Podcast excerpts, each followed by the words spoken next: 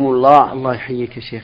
على بركة الله نبدأ هذا اللقاء بهذه الرسالة من السائل سين صاد عين يقول آه، في سؤال يقول في سؤاله الأرض الواسعة التي يرتادها الناس ويجلسون فيها كثيرا ولست متأكدا من نظافتها. هل تصح الصلاة فيها؟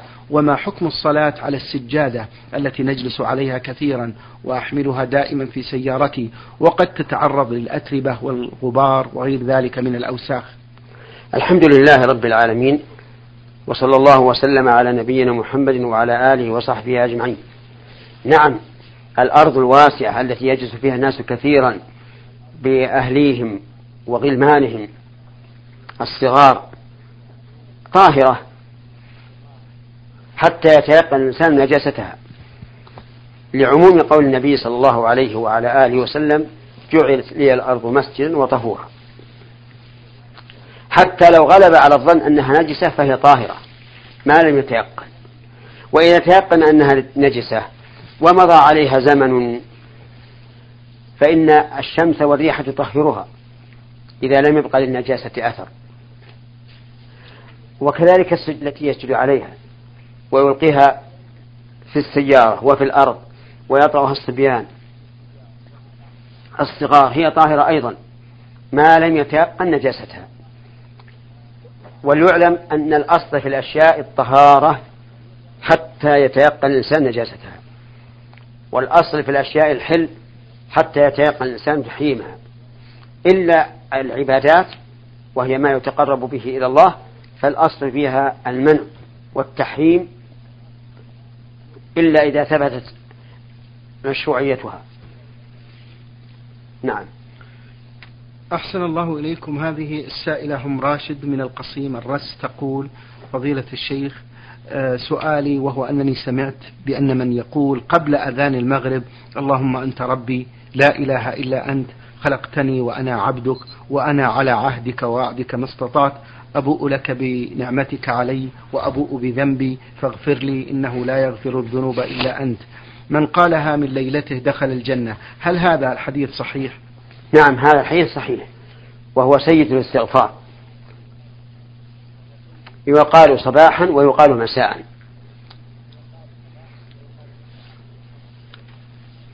فينبغي للإنسان أن يحفظه أو يجعله في ورقة يكتبها ويقولها في الصباح وفي المساء. نعم. حفظكم الله. هذا سوداني ومقيم بعرعر عين عين يقول أرجو من فضيلة الشيخ تفسير هذه الآية من سورة المائدة. في قوله تعالى حرمت عليكم الميتة والدم ولحم الخنزير ما أهل لغير الله به والمنخنقة والموقوذة والمتردية والنطيحة وما أكل السبع إلا ما ذكيتم وما ذبح على النصب. يقول الله عز وجل حرمت عليكم الميتة والمحرم هو الله عز وجل. وليس التحريم عائدا إلينا ولا التحليل عائدا إلينا. ولا الحكم بالكفر عائدا إلينا ولا الحكم بالإيمان عائدا إلينا. كل ذلك إلى الله عز وجل وحده. يقول حرمت عليكم الميتة وإنما بني الفعل لما لم يسمى فاعله لأن لأنه معلوم. كما في قوله تعالى وخلق الإنسان ضعيفا ومن من المعلوم أن الخالق هو الله عز وجل. فهنا حرمت عليكم ميتة من المعلوم أن المحرم هو الله عز وجل. والميتة كل ما لم يذك ذكاة شرعية. بأن مات حتف أنفه أو ذبح على غير الطريقة الإسلامية فهو ميتة ويستثنى من ذلك الجراد فميتته حلال. وكذلك السمك على جميع أنواعه فإنه حلال. قال الله تعالى أحل لكم صيد البحر وطعامه متاعا لكم وللسيارة. وقال النبي صلى الله عليه وسلم فيما يروى عنه وحلت لنا ميتتان ودمان. فأما الميتتان فالجراد والحوت وأما الدمان فالكبد والطحال. وقوله الدم يريد بذلك الدم المسفوح. كما قيدته الآية الثانية قل لا أجد فيما أوحي إلي محرما على طعام يطعمه إلا أن يكون ميتة أو دما مسفوحا أو لحم خنزير فإنه رجس وأما الدم الذي يبقى في العروق بعد التذكية فإنه حلال. حلال طاهر. حتى لو ظهرت حمرته في الإناء فإنه حلال طاهر. لأنه ليس الدم المسفوح.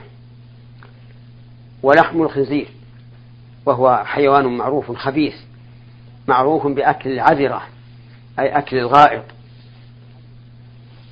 وفيه أيضا دودة شريطية مؤثرة. الرابع ما أهل لغير الله به أي ما سمي عليه غير اسم الله بأن يقول باسم المسيح باسم موسى باسم محمد باسم جبريل وما أشبه ذلك. هذا أيضا محرم لا يحل أكله.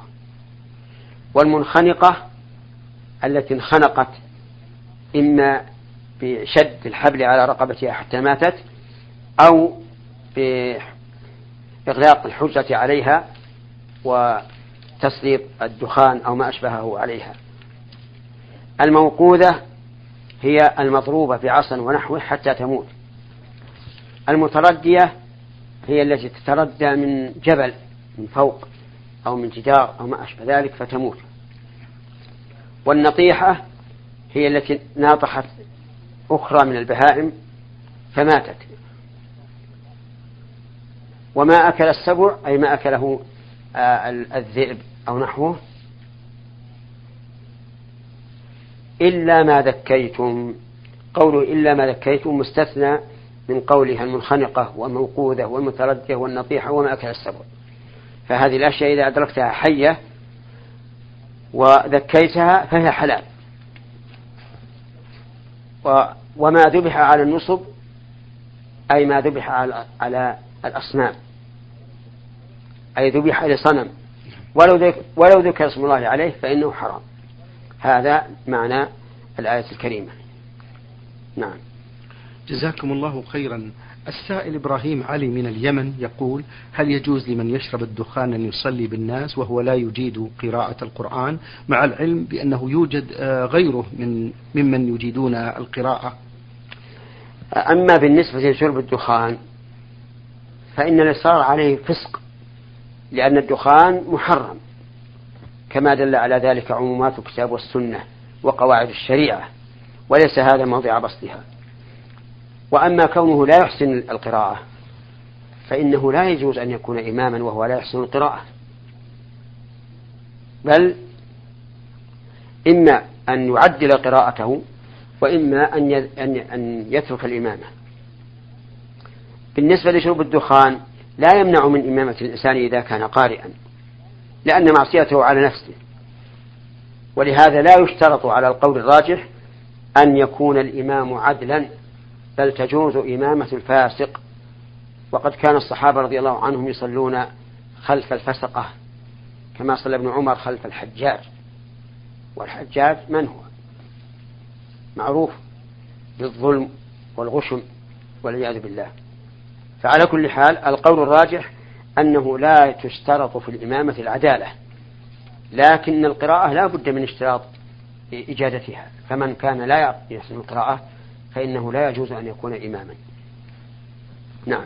أحسن الله إليكم في ثاني أسئلته يقول هل يجوز لمن لم يبلغ الحلم أن يخطب بالناس ويصلي بهم؟ نعم. القول الراجح أنه يجوز. أن يكون الإمام لم يبلغ. وقد أما عمرو بن سلمة الجرمي قومه وله ست أو سبع سنين كما جاء ذلك في صحيح البخاري. وهو داخل في عموم قوله تعالى قوله صلى الله عليه وعلى آله وسلم يؤم القوم أقرأهم لكتاب الله. فإذا قدر أن صبيا له عشر سنوات يجيد القراءة ويعرف كيف يصلي. فله أن يكون إماما للناس في الجمعة وفي الصلوات الخمس وفي قيام الليل في رمضان. نعم. أحسن الله إليكم هذا السائل إبراهيم علي يقول آه، في هذا السؤال هل يجوز قراءة القرآن عند نزول المطر أو أنه يستحب الدعاء عند نزول المطر؟ وهل هناك حديث نبوي يدل على أنه يستحب الدعاء لوحده بدون قراءة القرآن؟ قراءة القرآن ليست مشروعة عند المطر بل هي مشروعة في كل وقت. لكن الذي يشرع عند نزول المطر أن يقول اللهم صيبا نافعا يعني اللهم اجعله صيبا نافعا. وذلك لأن المطر قد يكون نافعا وقد يكون غير نافع وقد يكون ضارا. فالمطر قد يكون ضارا إذا حصل به تهدم البيوت وغرق الزروع. وهلاك المواشي. هذا ضرر. وقد أرسل الله تعالى الطوفان على قوم نوح وأرسله على أهل سبأ انتقاما. وقد يكون المطر ولا تنبت الأرض شيئا. وقد ثبت في صحيح مسلم أن النبي صلى الله عليه وعلى آله وسلم قال ليس السنة ألا تمطروا إنما السنة أن تمطروا ولا تنبت الأرض شيئا. يعني قد تنزل أمطار كثيرة ولكن لا تنبت الأرض شيئا. فهنا المطر لم يكن نافعا. لأن الجد ما زال باقيا. فلذلك ينبغي للإنسان إذا نزل المطر أن يقول اللهم صيبا نافعا. يعني اللهم اجعله صيبا نافعا. وأما قراءة القرآن عند نزول المطر فليست فليست بسنة. نعم. أحسن الله إليكم. آه يقول هذا السائل فضيلة الشيخ قمت مرة بطلب مساعدة لشراء مكبر صوت لمسجد القرية آه، عندنا وحصلت على الفلوس من محب الخير. ثم ذهبت لشراء مكبر الصوت ولكنني جعلت نفقة الذهاب والرجوع على نفق من نفقة الفلوس التي جمعتها للمسجد علما بأن السفر كان بعيدا وأنا ليس معي فلوس فهل هذا العمل جائز؟ وماذا يلزمني إذا أخطأت؟ نعم هذا العمل جائز. ولا ولا ولا حرج فيه لأن هذا لمصلحة آه، مكبر الصوت. ولكن عليك أن لا تستعمل أفضل الرواحل إذا كان يمكن أن تستعمل ما دونها. فمثلا نقول لا تستأجر سيارة فخمة. مع وجود سيارة دونها يحصل بها المقصود. لأنك مؤتمن. والأمين يجب عليه أن يسعى لحصول الشيء بأدنى كلفة. نعم. جزاكم الله خيرا. هذا السائل يقول كنت في أحد البلدان وعند سحب مبلغ من المال بعملة ذلك البلد من آلة السحب يحسبون آه، صرف العملة وكذلك يحسبون مبلغ آخر يقولون مقابل استخدام الآلة. فهل يعتبر هذا من الربا؟ أما إذا كان حقا أنه أن الآلة يعني تستهلك شيئا وجعل هذا السحب في مقابلة استعمال الآلة فهذا لا بأس به لأنه كالأجرة. وأما مسألة الصرف بأن يضع دراهم سعودية مثلا ويأخذ جنيه استرلينية فهذا لا يجوز. لأنه في المعاملات النقدية لابد أن يكون التعامل يدا بيد. نعم لو فرض أن هذا الصندوق فيه دراهم سعودية وجنيه استرليني وأدخل البطاقة.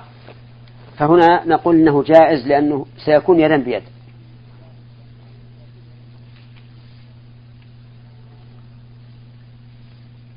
نعم جزاكم الله خيرا.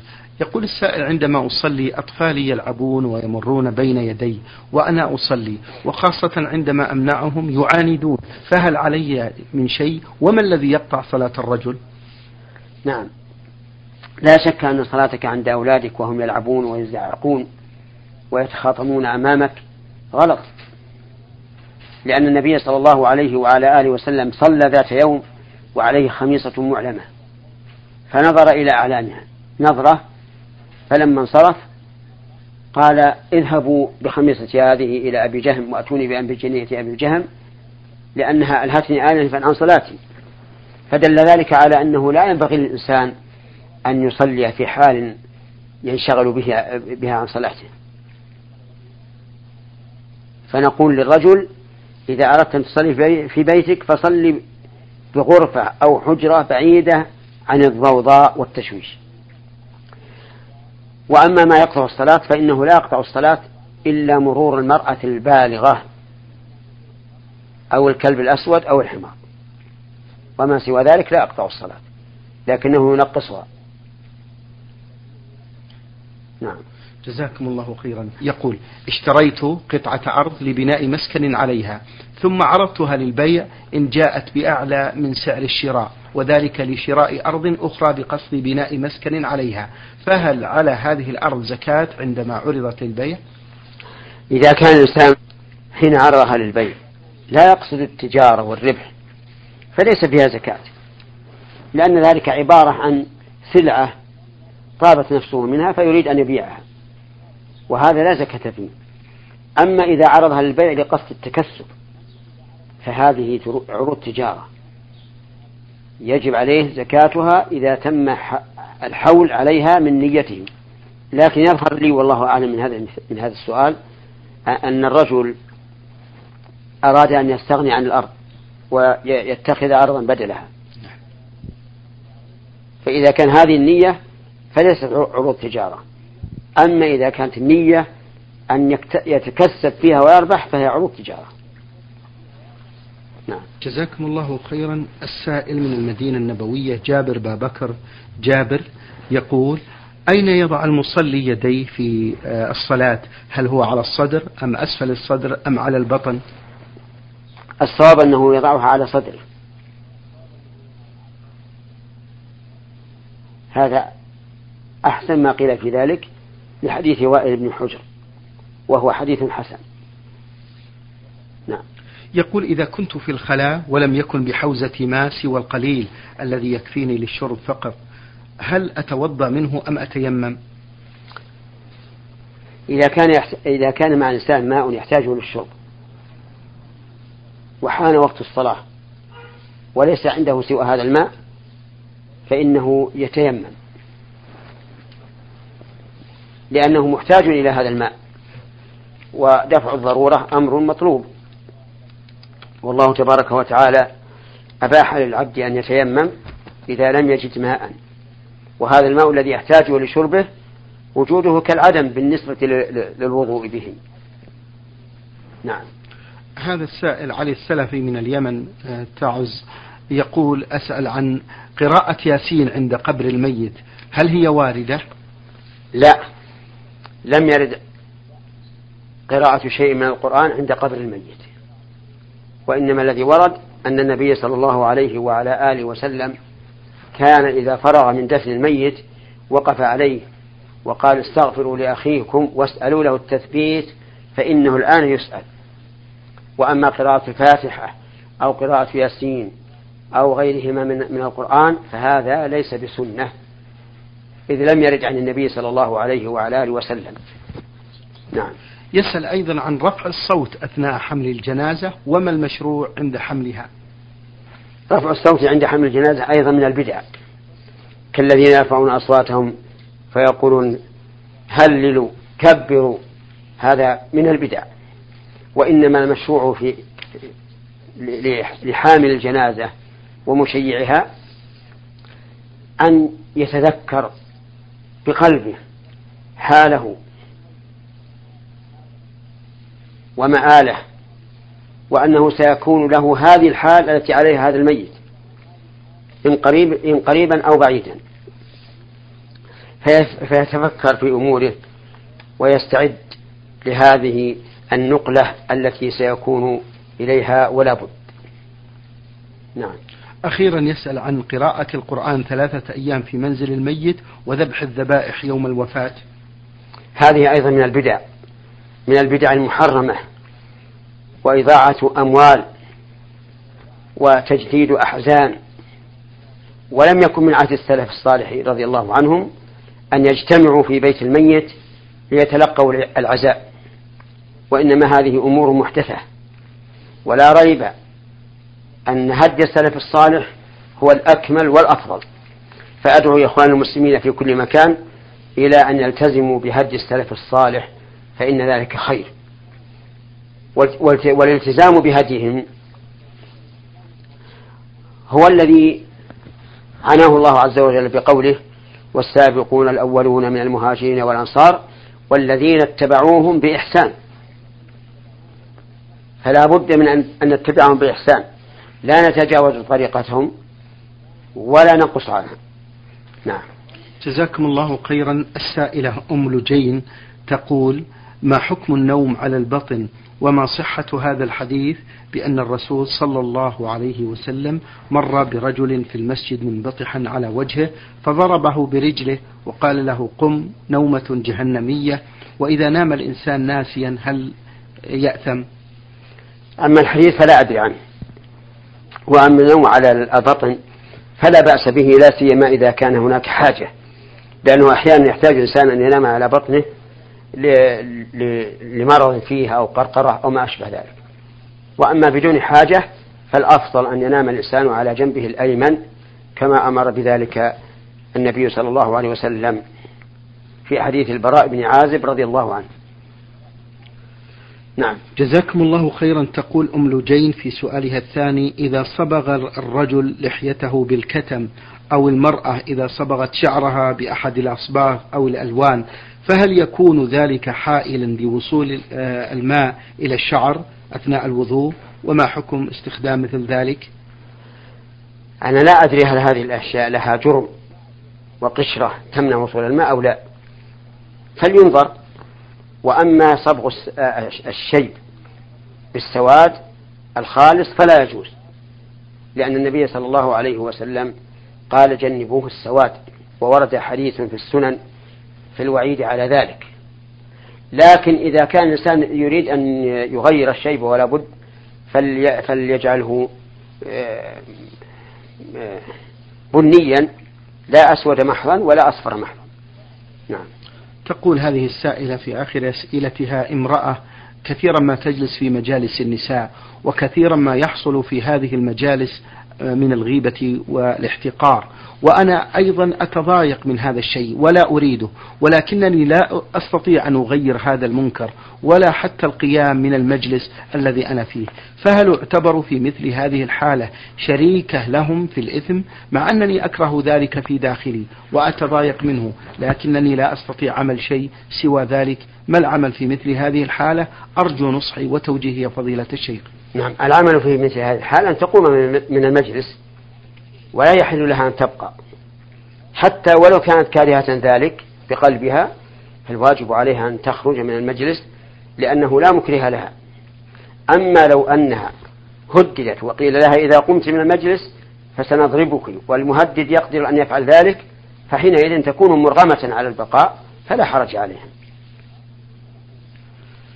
جزاكم الله خيرا. السائلة تقول في هذا السؤال فضيلة الشيخ امرأة ميسورة الحال وقد سبق لها أن حلفت ذات مرة يمينا ولكن لم يتم أي حلفت؟ نعم. حلفت إيش؟ حلفت ذات مرة يمينا. إيه؟ ولكن لم يتم هذا الحلف آه الذي حلفت فيه. فما كان منها إلا أن صامت ثلاثة أيام وسمعت بأنه لا بد من الإطعام قبل الصيام. فهل معنى ذلك بأنه لا بد أن تطعم ولا ينفع الصوم؟ نعم. نعم لا بد أن تطعم. وصومها الذي صامت يكون لها نفلا وطاعة لله عز وجل لكنه لا لا يجزئ عن الإطعام لأنها قادرة عليه. فالواجب الآن أن تطعم عشرة مساكين لكل مسكين نحو كيلو من الرز وليجعل مع ذلك لحم يؤدمه. شكر الله لكم يا فضيلة الشيخ وبارك الله فيكم وفي علمكم ونفع بكم الإسلام والمسلمين. أيها الإخوة والأخوات في الختام تقبلوا تحيات زميلي مهندس الصوت حمد بن محمد الوابلي والسلام عليكم ورحمة الله وبركاته. نور على الدرب.